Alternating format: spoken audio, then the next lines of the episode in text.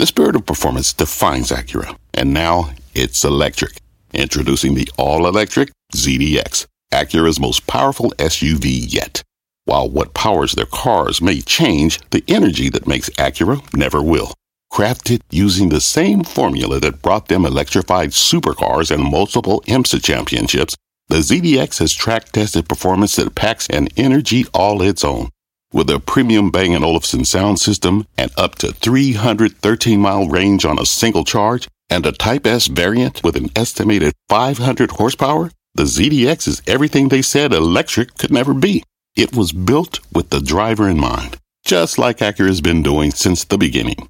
We could talk all day, but the only way to experience this electric performance is to drive it yourself. Unlock the energy and order yours at Acura.com.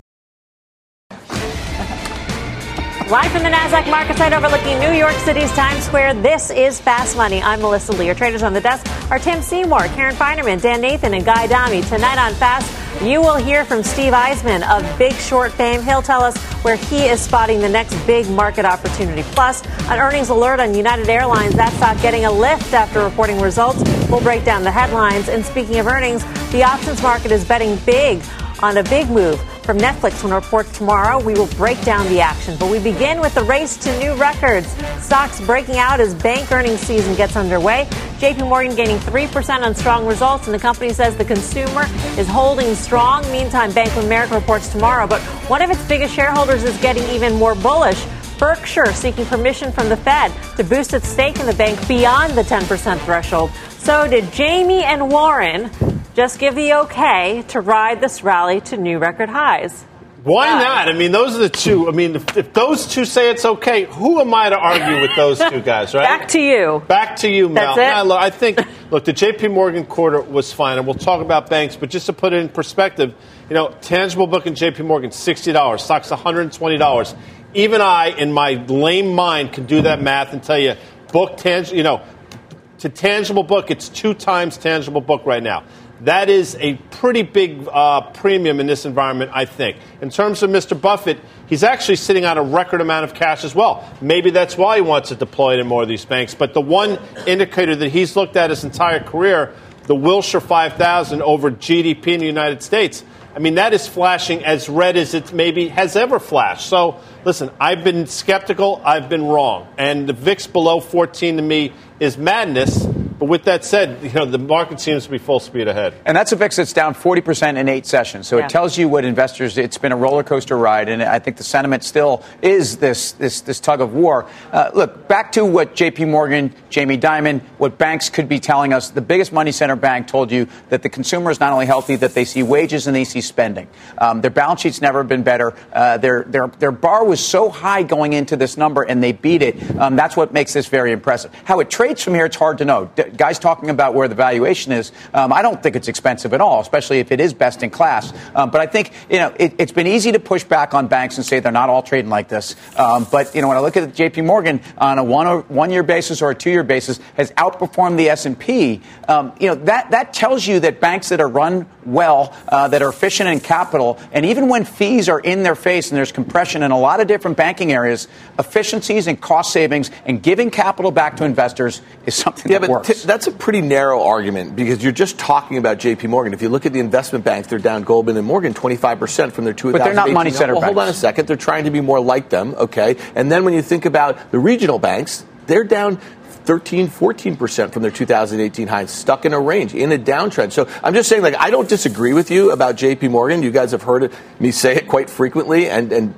you know, like, buy J.P. Morgan. Have a ball. You know, it just made a new all-time high. I have. It's a good time. I'm feeling pretty good about it. But most of the other banks in the U.S. don't act particularly well, and they don't share the same characteristics that you just said that J.P. Morgan does relative to the S&P 500. So that's a bad sign in your view. Well, I'm just saying it's not broad. You know what I mean? Okay, so let me counter to that, because I don't think Morgan Stanley and Goldman Sachs are playing in anywhere the same pool. It's not even about better or worse. I think they're different businesses. But when I look at Bank of America and I look at Citibank, I think we can start to have a similar conversation. Mm-hmm. And yes, I don't think those banks have kept pace with J.P. Morgan, but those would be the diversified, both exposure to the U.S. economy, the global economy, banking, consumer, loans, mortgages. I like them both as well.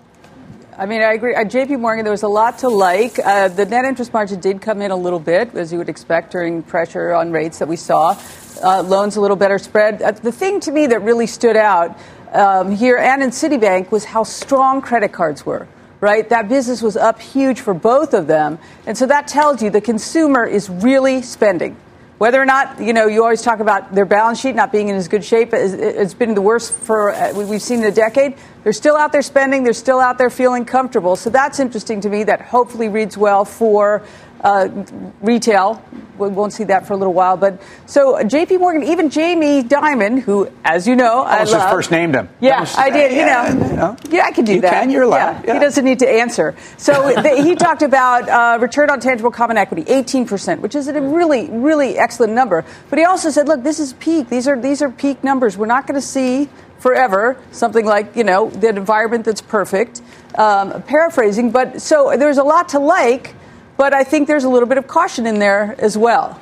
And on the flip side, I actually thought Goldman Sachs wasn't that bad.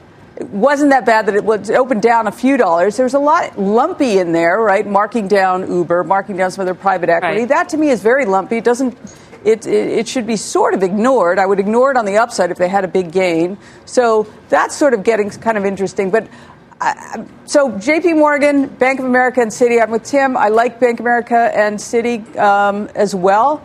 Want to own them all. I don't know if Warren Buffett will be able to buy more stock. This has been a long-standing 10% has been a threshold for a long, long time. But in terms of these particular banks, the ones that have the broadest businesses that touch the consumer and the globe, these businesses doing well. In terms of Warren Buffett wanting to buy more of Bank of America, regardless of whether or not he is allowed to.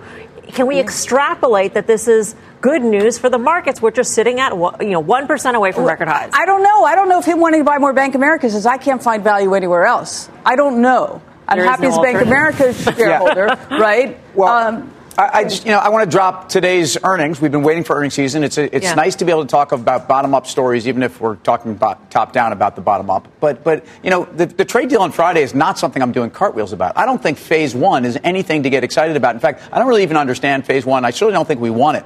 But it's not about us and them. It's about where's the economy, and is it all in right now? And no, it's not all in. And in fact, you could say that Jamie Dimon's assessment of the U.S. consumer is at peak labor. And it's not that CFOs and CEOs are terribly confident with the economy right now. We know they are not. So I think for the stock market, I just want to be clear.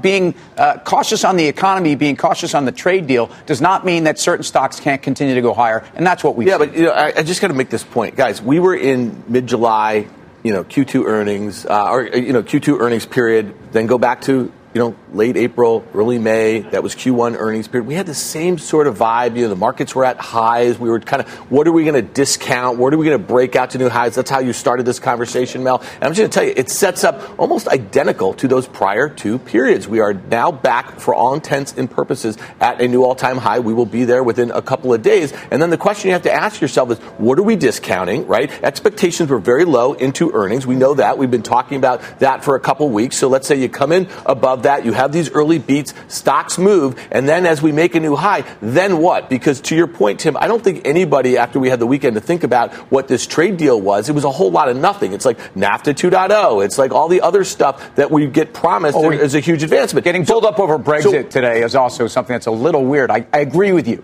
But my only point is about those last two times when we had this new high at the back end of earnings season, what did we get? We got 7% drawdowns right afterwards, and they usually corresponded with some disappointment about trade. And what's different this time is that we have a Fed, that has been easing over the same time period. Semiconductors continue to make all-time highs. Semiconductors are up 10%. Total outlier. But isn't that the ultimate sign of cyclicality and the ultimate sign of the global economy? Maybe. I don't know. We've been hearing that you can't get higher, but in fact, that's a great-looking chart right now. And I'm not telling you I feel great about the world. I'm just telling you that some of these things, in the face of what hasn't been good news, go higher. Real quick on the banks. In terms of J.P. Morgan, 2 times normal volume today it traded. It closed basically where the previous all-time high was, which I think was March of 2018 or so. So much like Apple, who, by the way, Apple blew right through it. I mean, you have a potential for a bit of a double top here. It would make sense if you're trading this on a day like today to take some profits. But I would understand if you want to continue to ride this JPM train. And by the way,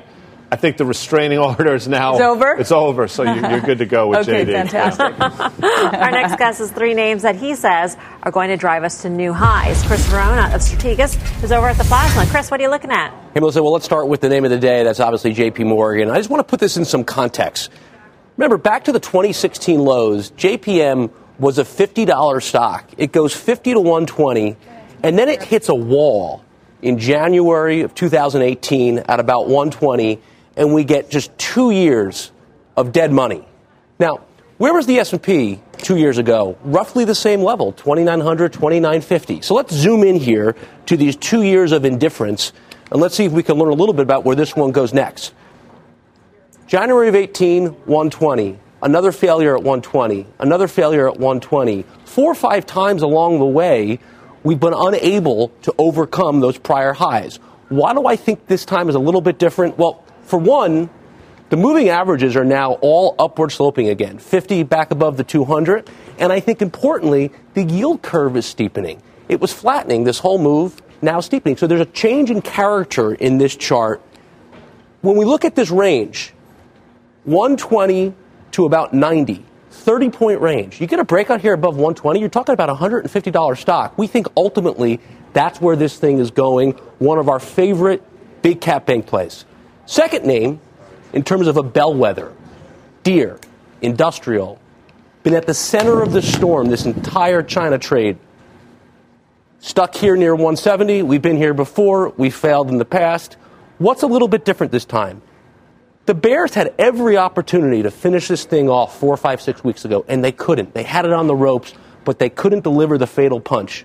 Boom, come right back at the highs, 170. This is about a 30-point range. You're looking at $200 and $205 stock if you can get a breakout here. We think you do. Again, 50 back above the 200. We held support, 200-day now upward sloping, so the technicals are improving, even though not much price progress was made here. And then lastly, so we have a bank, we have industrials, and we have some tech. This is Alphabet. I think this is another example. This is an $800 billion company. Another example of a big mega-cap bellwether acting better than the consensus is giving it credit for. 20% drawdown in spring of 18, another 20% drawdown last year, and another 20% drawdown earlier this year. So we're looking at 3 bear markets in this chart over the last 2 years. I don't think we get a fourth. We have the technicals improving, 50 back above the 200. You held support the other day. 1240, 1250 is where we trade today. We're talking about a 300-point range from high to low. You get a breakout here, you're looking at a $1,500 stock. So between Alphabet, between J.P. Morgan, between Deere, these are bellwethers sending a very powerful message about this market that we think it's going up. Come on over, Chris. Bring them over. We'll bring the chair in. Come on, Will. Will does an amazing job. You know, by the way, Will is a Harvard grad, much like yourself. I know that. Yes. And he went to the actual university, not the online academy. I'm going to leave that where it is. In terms of these 3 stocks, Chris, are these 3 stocks outliers compared to their peers, or are they representative of their sectors? Well, I think what's remarkable here is the market knows a lot more than I know, or you know, or you know. And I think when you look at some of these bellwethers over the last couple of weeks, across all different sectors, right? Industrials, Deere, J.P. Morgan, banks, even Citigroup acting better, Taiwan Semi in the semi, Samsung, big global bellwether. These things are breaking out at 2-year ranges, right? So how many more of these do we need to see before directionally up has to become the base case? And I think that's the environment we're in here. And I love the fact that the IMF downgraded growth today. I love it. I think it's such a great contrarian signal that just as things look like they start to get better, the IMF wants to take the other side. But Chris, couldn't you say for every Deere there's a cat, for every Google there's an Amazon, for every J.P. Morgan there's the regionals? I mean, like, they kind of balance each other off in a lot of ways, and I don't really see picking out 3. Listen, they're all, those are good-looking charts, okay? They are, and those companies, they probably have pretty decent fundamentals, good valuation. But I can find another one. You know, I'd argue to you than say that Amazon's almost more important than Google. I would say that. I just don't know. You know, I mean. You know, it's certainly a very good point. But let's rewind the clock back 12 months ago, right? Sitting here, October of 2018, there was only one place in the world to make any money. It was FANG, right? It was the only game in town that worked. Today, you have other parts of the world getting better. Europe trades great. Even parts of EEM better. Industrials, for the first time in 2 years, show some signs of life. I think what's notable about that sector, if you look at it equally weighted, it's already broken out, right? So the average industrial stock is actually trading better than the cat or the Boeing. So there's some signs under the surface that, hey, maybe directionally up, which is the least populated call, is the right one. Implicit to all of these charts, though, Chris, is your broader call that the markets will, in fact, hit new record highs and well beyond 1% higher? Or I think this is a directional move. You know, we have the combination of bear sentiment and good seasonals. That's a powerful or potent cocktail, I think, for this market to rally into the back half of the year here. Okay. Chris, great to see you. Thank you. Chris Verona of Strategas. John Deere, I mean, it looks very much like Apple looked a couple weeks ago, the same way that J.P. Morgan looked. The Deere 172 is the same level of trade, I think, in January 2018. I mean, valuation, I don't know, 16 times in this environment. I think it's a little rich. They report on November 17th. We'll see. Again, if you're trading it, if you've enjoyed this run-up, and it has been a decent run-up, I think you take profits here in DE. All right, coming up, United taking flight after reporting results. We'll break down what is fueling those gains. Plus, you know him from The Big Short, Steve Eisman is back, and he's ready to give his next best idea. We're live from Times Square in New York City. Much more Fast Money right after this.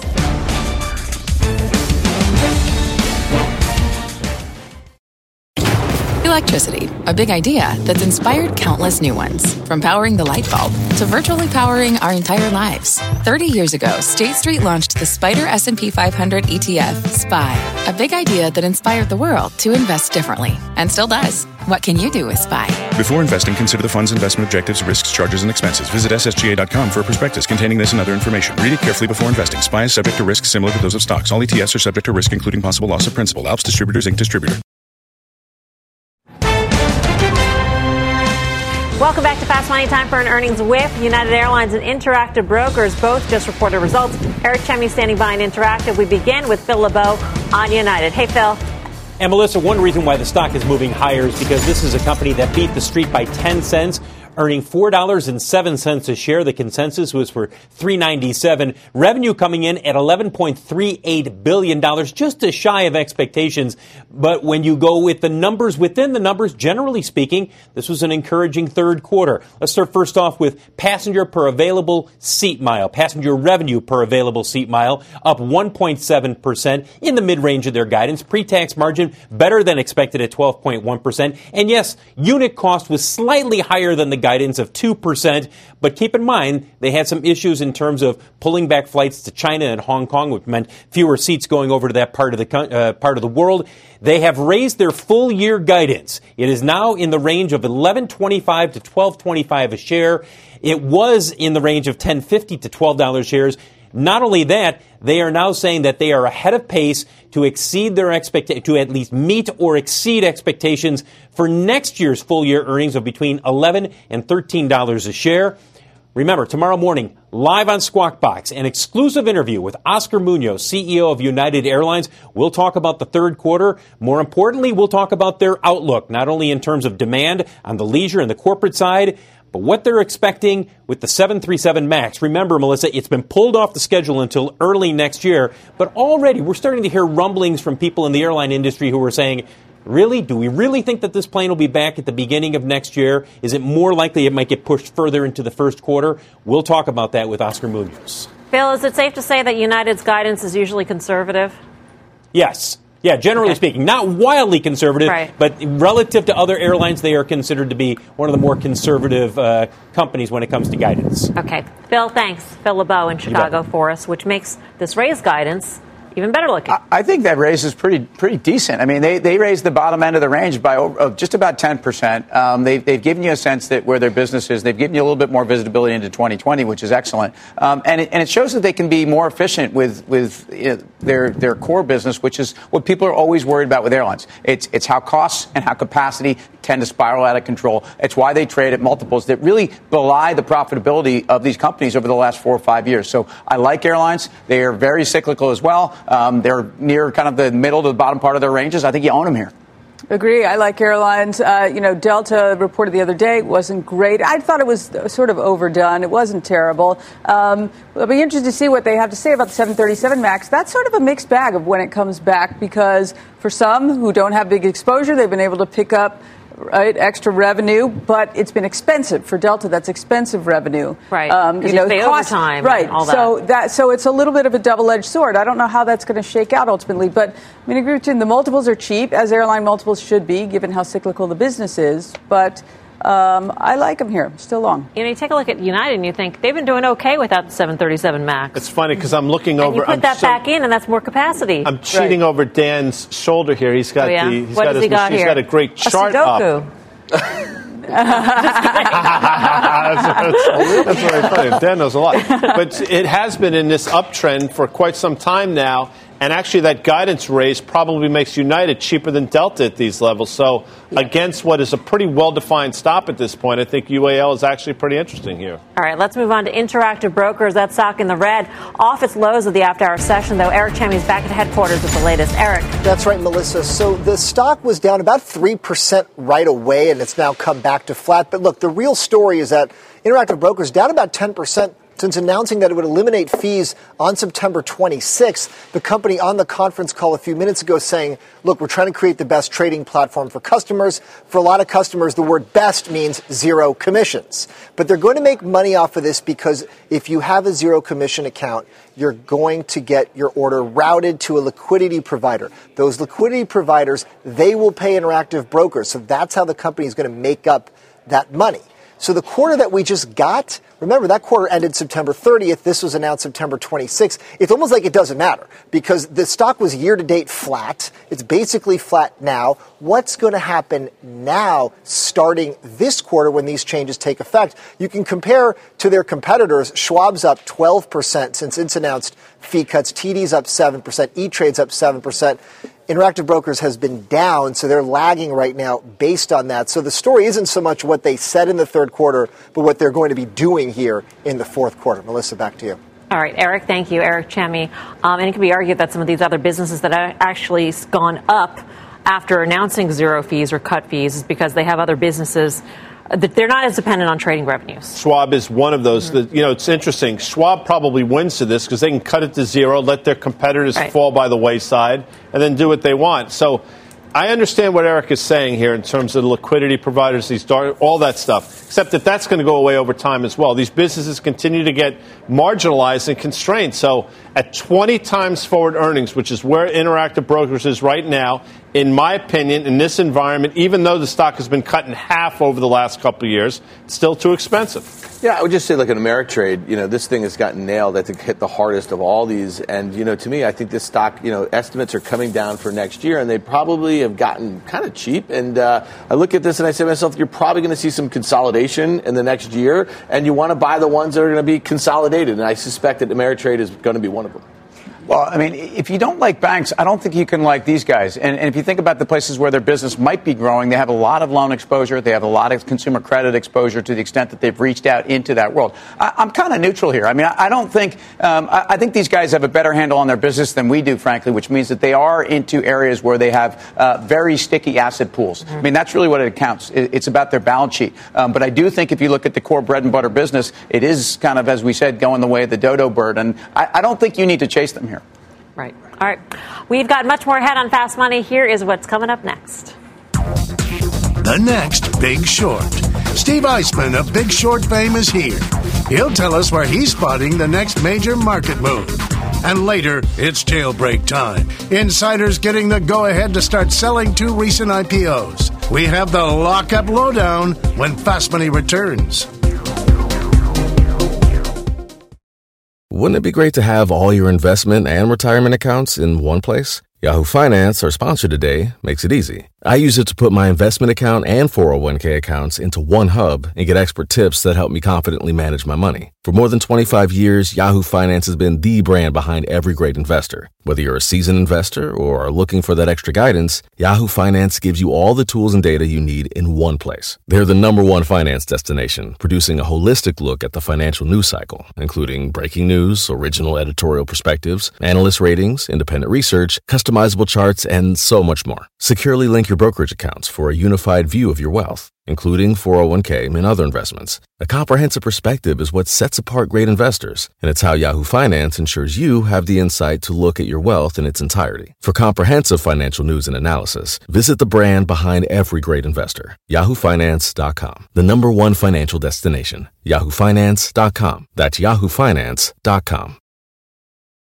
Welcome back to Fast Money. You may know our next guest from The Big Short. He was one of the investors who shorted the housing bubble before it crashed more than 10 years ago. He is now eyeing a few names that he is shorting this time around. Let's bring in Steve Eisman of Neuberger Berman. Steve, welcome back to Fast Money. Great to have you with us. Thank you. Good to be back.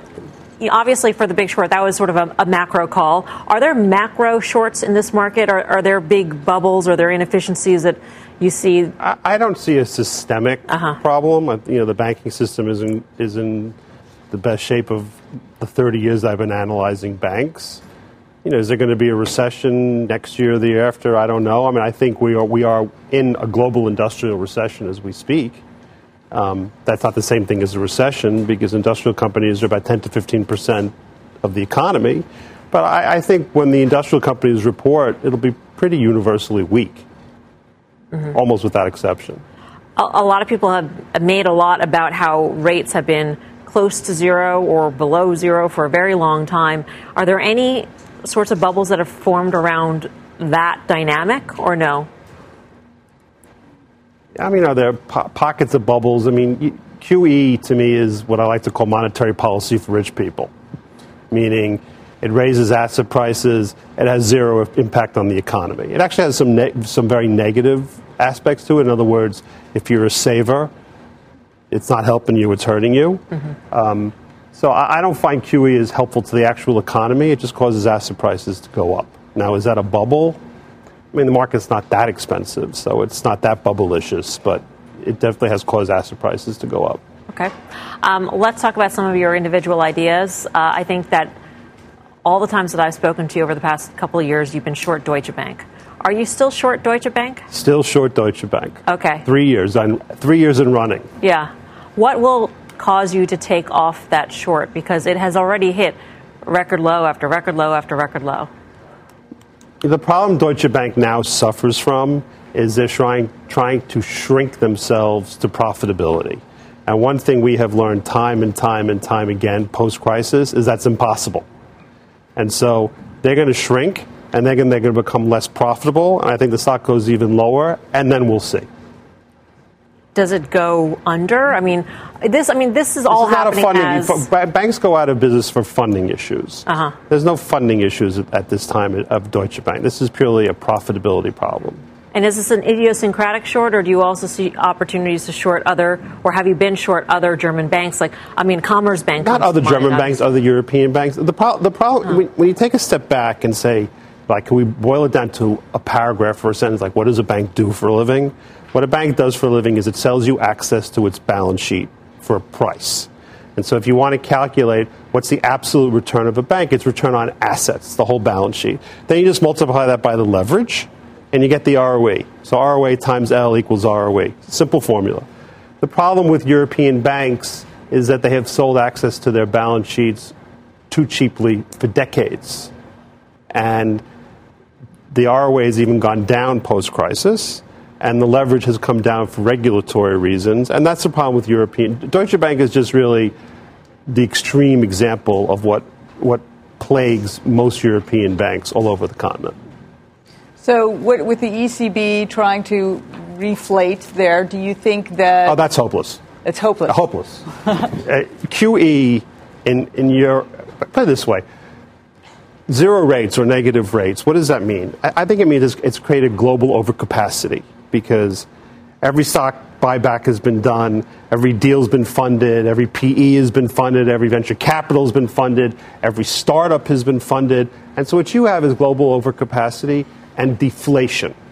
So why would anybody think that doing more of the same thing would cause inflation is utterly beyond me. I think what the ECB is doing is a perfect example of trying to do the same thing over and over again and expecting a different outcome. That's the best definition of insanity.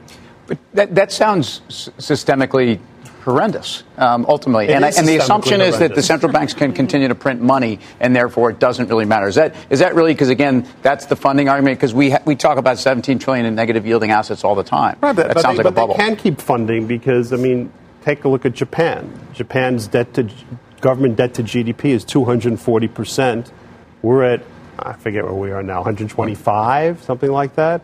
So we got 2 times more to go. And whose rates are lower? So, I mean, I don't understand why completely why Japan's rates are lower than ours. I just only know that they are, and they have a lot more debt to GDP than we do. So, you know, what causes interest rates to go up in a world of QE is above my pay grade at this point. Steve, what do you make of, we were just talking about, zero interest rates, QE, it's obviously great for people who own risk assets. If you think about what's different this time to, let's say, 20 years ago as far as technology valuations are concerned, is that we just saw, some companies come to public markets, and really they were able to be funded by this zero interest rate environment. And I'm thinking of Uber that had an $80 billion valuation. Now it's about $50. Okay, and then we had WeWork, that was originally at 47. Bonds at 10%. And might go to maybe zero. 15. It might go to zero. Yeah. So my question is all these companies were funded by this environment. They're disintermediating massive companies that are public, that are profitable, all that sort of stuff. Is that a bubble? Are we about to see the reckoning of that on the backside? Because we're seeing some damage. It's possible that bubble has broken to some degree in that every single IPO, and I'm not picking on anybody, right. Smile Direct, for example, which is, I think it went public at 23. Where did it close today? 10, 11. So I think the public's appetite to take private equity out or venture capital out for companies, no matter how good their business models may be, but that don't make money, I think is, at least for the moment, is done. Now, what's that going to mean for Silicon Valley? Maybe it'll mean, God forbid, the companies will have to learn how to make money. Some of your other shorts that you've spoken publicly about, Steve, Zillow. Yes. And Tesla. Yes. What is the short? I'm still short both of them. You're still short both of them. Yes. What is the short that you are the most excited about? I'd say those would be two of them. Zillow and Tesla. I think Zillow has created for itself perhaps the most dangerous business model that I've seen in a very, very, very long time. Because they started house flipping because they're themselves. Flipping houses. Yeah. And, the CEO, I think his last name is Barton, is without question a great Internet investor. But I think the example of Zillow is a case of genius is not always transferable. So, for example, some people might think I'm a very good investor, but my wife doesn't think I'm too bright when I come home. And or you could be a great physicist, but you can't ride a bike. So you could be a great Internet platform creator, and I grant you Barton is, but the business of buying homes, flipping them, requires making a good investment decision at a very, very low margin business, and it actually requires managing thousands upon thousands of human beings, because the Internet is not going to paint the house for you. A person has to do that. The Internet's not going to pull the carpet out of the house. A person has to do that. And this is a business. The problem with the business is that Internet platform companies love to talk about the TAM. They wax poetic about the TAM. Total addressable market. And the total addressable market. And when they announced this, the CEO went on about the TAM for 10 minutes. I mean, it's like poetry. And the problem is there isn't one TAM for residential real estate. There are thousands of local TAMs, and they're all different. And the ability to make mistakes in every single one is very, very high. This is not a business you want to roll out quickly because it's so local. You want to learn from your mistakes. And this company is doing this so aggressively that it's bound to make a lot of mistakes. Are either of these shorts, Tesla or Zillow, are these shorts that you basically the bet is that they go out of business in some way? They go bankrupt? That's not my bet. I'm not making that bet. I'm not making the bet that Tesla's going to go out of business. I'm not making the bet. I mean, it's rare to make, especially in a world of zero rates where everybody gets funded, right, to make a bet that somebody's going to go out of business. I mean, the problem is also when the stock gets to 2, chances are it goes to 6 before it goes to 0. Uh-huh. Do you think there's misrepresentation in either of these stories? In other words, the public is not getting a transparent or an accurate read in the true. Well, I think, with respect to Tesla, he likes to pull a shtick every quarter because there are 4 things that matter with Tesla. There's the deliveries, there's the margins, there's net income, and there's cash flow. And for at least for the last 2 quarters, what he likes to do is tweet that they're doing very, very well on the deliveries, and the stock tends to go up. And then at least the last quarter, the other 3 variables are terrible, and the stock comes down. So I don't know why that's allowed. Right. But he's played this game again where he's tweeting how great the deliveries are. We'll see how the rest of the earnings are when he reports. Sure. Everybody asks you about what you're short because of Big Short fame, all that stuff. Right. What's your favorite long? My favorite long is a company called Motorola Solutions, which is a little obscure, but it's not a small cap stock. It makes emergency communication equipment for police, firemen, et cetera. You know, what I really like about it is it's very good management. They're well incentivized. It's an oligopoly. It's lightly regulated. Business has gotten better over the last couple of years. I don't have to worry about China. I don't have to worry that much about a recession. It's about as idiosyncratic a long as you could imagine. Steve, great to see you. Thanks for coming by. Thank you. Steve Eisman, Neuberger Berman. Or you could be like me and just have no discernible skills whatsoever. I mean, home, here, doesn't matter. I mean, at least he's got something going. You're never a genius anywhere. The Deutsche Bank is fascinating. We've been talking about it for a while. I mean, Steve, when I hear Steve talk, he's shorted because it's just a bad bank, and that's good enough reason. My concern would be it's not only just a bad bank. You know, there's a derivatives book there which could potentially be, I hate using the word catastrophic, but there could be some systemic risk a long way. We're going to find out. But I'm with him 100% on Deutsche Bank. Even at current levels, it's still way too expensive. All right. Coming up, United Health surging today. We'll get the traders' take on the big move. Fast Money's back right after this.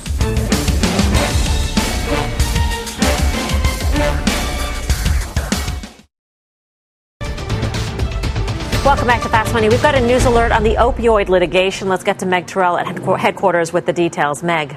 Hey, Mal. Well, the three major drug distributors named in thousands of lawsuits alleging they contributed to the nation's opioid crisis are close to a potential settlement for $18 billion. Now, that's according to reporting from the Wall Street Journal tonight, citing people familiar with the discussions. Now, this comes just days before the first federal trial over the opioid crisis is set to begin Monday in Cleveland, where those companies, along with pharmacies like CVS, Walgreens, and Walmart, are named. Four drug makers have reached settlements with just the two counties involved in that trial, while Teva remains the sole drug maker there. Now, this settlement, though, if it's reached, would address the lawsuits more broadly, according to the Journal, and the $18 billion would be paid over 18 years. The paper also reports Johnson and Johnson is involved in the discussions to contribute additional money. Now, shares of the drug distributors, Cardinal Health, McKesson, and AmerisourceBergen, they're up quite a bit in the after hours, probably as the settlements split among the three and paid over 18 years, maybe less than what some on Wall Street had feared. Morgan Stanley in August estimated base case liability for Cardinal at $8.2 billion, McKesson at $10.9 billion, and AmerisourceBergen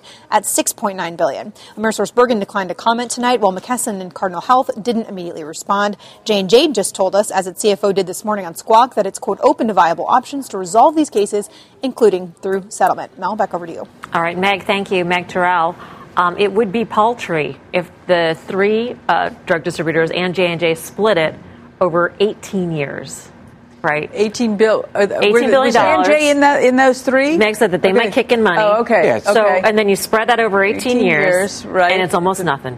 Wow. Well, that's, I guess, why they're up so big in the after hours. I'm surprised. I would have thought that this has been not priced in this, but the idea that there be some sort of global settlement been happening, but that's interesting. Yeah, I think this is an extraordinary result if it's the final result. I think again, you have federal dynamics up ahead. I think there will be more people coming forward. I think this is still an overhang, but in the short run, I liked J&J yesterday. I like it more today. And Tim was right about J&J, but McKesson at less than 9 times forward earnings. They report on the 30th.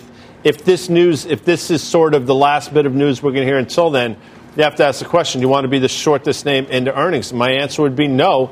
So I do think there's further room to the upside, and specifically MCK and Cardinal Health as well. All right, let's stick with healthcare. Check out shares of United Health topping the tape today after crushing the street's earnings and revenue expectations before the bell, while raising full-year guidance. Strong earnings report might be just one of two potential major catalysts for the stock, the next being Democratic presidential primary debate. That is tonight. And healthcare, namely Medicare for All, is likely to take center stage. So what do we make of today's move, and what should investors expect from tonight's debate? And I think the real question is, here you have an example of the fundamentals for this company look great, and yet there are these political headwinds. And so which you say will reign supreme when it comes to the price action? You would hope it's fundamentals, because the political stuff is just rhetoric. And you can maybe hear it tonight, maybe you won't. Maybe there'll just be a war on capitalism tonight. Who knows? But to answer your original question, I mean, it's justified. And we've talked about United Health for a while. I'm surprised it's taken this long. quite frankly, in terms of getting to these levels. And I still think there's room on the upside. But at its trough, at 13 times forward earnings, at a company that historically trades close to 18, it's just too cheap. And I think this earnings results tells you exactly what you need to know. Well, it's interesting. You know, when you talk about the run this stock has had from the November 2016 election to its highs last year, the stock nearly doubled. And that was on a lot of politics, right? A lot of regulatory and issues being taken away. And so when you think about the downtrend the stock has been in over the last year or so, maybe it makes sense tonight. I think you'll see a lot of these candidates on a very crowded stage move more towards the center rather than further to the left, which is that Medicare for all. And these stocks should kind of get a bit of a lift on that, I think, over time, unless Warren and Sanders make it very clear that they become the front runners, then these stocks have some issues. But the stock... Sorry, Karen. Well, no, I've longed some Anthem. Mm-hmm. I had sold some before. I mean, I'd sort of be... This was really good news today. If their medical loss ratio is anything similar to the kind of progress that United Health has, that's great. It's cheap on fundamentals. It's cheap to itself. I think it's also priced in a lot of the Warren Sanders rise. If they end up being very strong tonight and the stock trades down tomorrow, I think that would be a good opportunity to buy it. It just seems to me the stock is trading on fundamentals. I mean, how could the stock be rallying on unexpected politics that it doesn't know about? The stock was concerned. Investors were concerned about 2020. This is a company that gave 13% growth for 2020 and basically said, this, we think this is very conservative. So you can't tell me that the stock is moving because they feel better about the political story behind this company. They feel better about the fundamentals, which I think you can't discount the importance of that really being the story. I think that's what we're all saying because, Guy said the politics are going to be what they are. But UNH was trading down as much about uncertainty about their core business, I think, related to their business now. And that may change in 2020, but I stay long the stock. All right. Up next, Netflix is gearing up to report tomorrow, and the options market's implying huge moves on the results. We've got much more Fast Money right after this.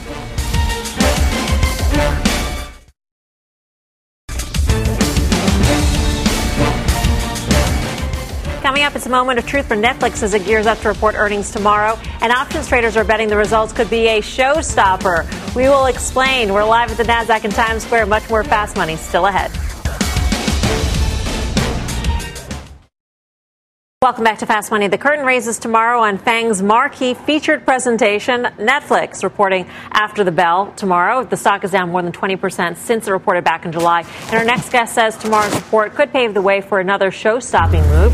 Let's bring in Bonawin Eisen, Managing Director of Equities Derivatives at XP Investments, to break down the options action. Bonawin, great to see you. Welcome back. Likewise. Thanks so much, Melissa. Really a pleasure. So what are you seeing in the options market in terms of the implied move? Options are implying a pretty decent move here. If you look at the at-the-money straddle, it's implying about an 11% move. That's pretty significant. The last four quarters have moved on average about 5%, the highest of which has been 10. Mm-hmm.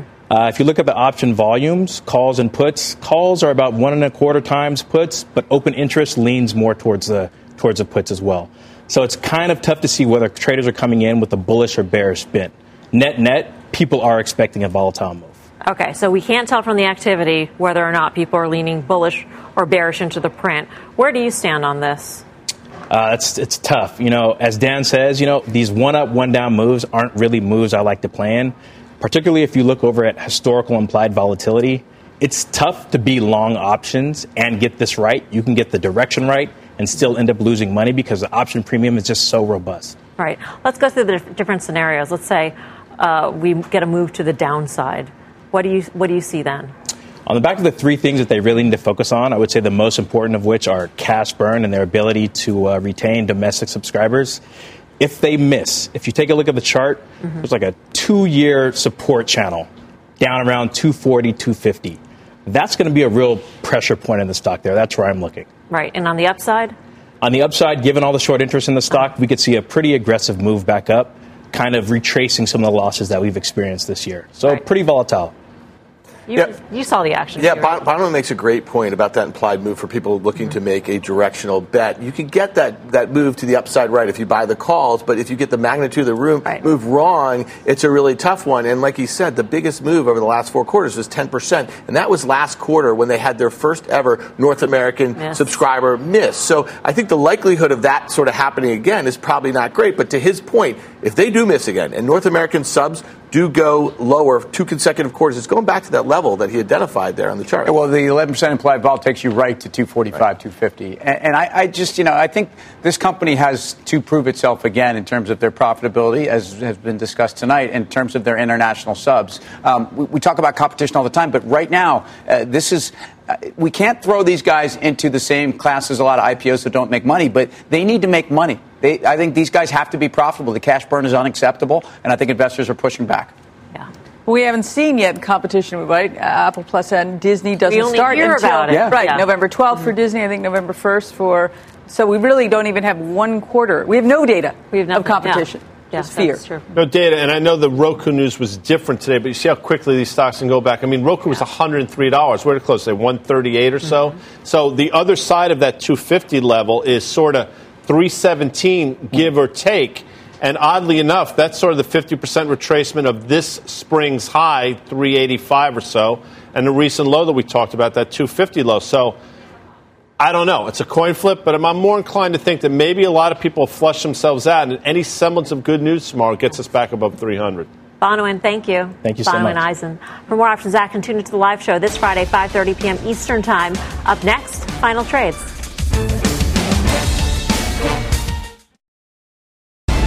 Time for the Final Trade, Tim. Like the reaffirmation at United Health, 250 is a level. Stay there. Chairwoman. Yeah, looking for ways to hedge the portfolio. Short HYG. If the market trades down, this will go down with it.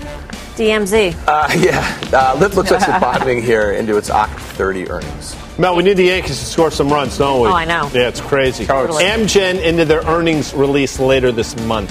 See you back here tomorrow at 5 for more Fast. Mad Money starts right now.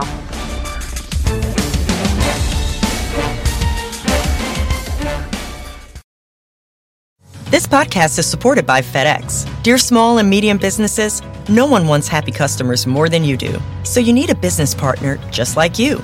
Like FedEx, who understands your passion for serving your customers because they have the same commitment towards you. That's why FedEx offers you picture proof of delivery, packageless and paperless returns, as well as weekend home delivery to 98% of the U.S. on Saturday and 50% on Sunday.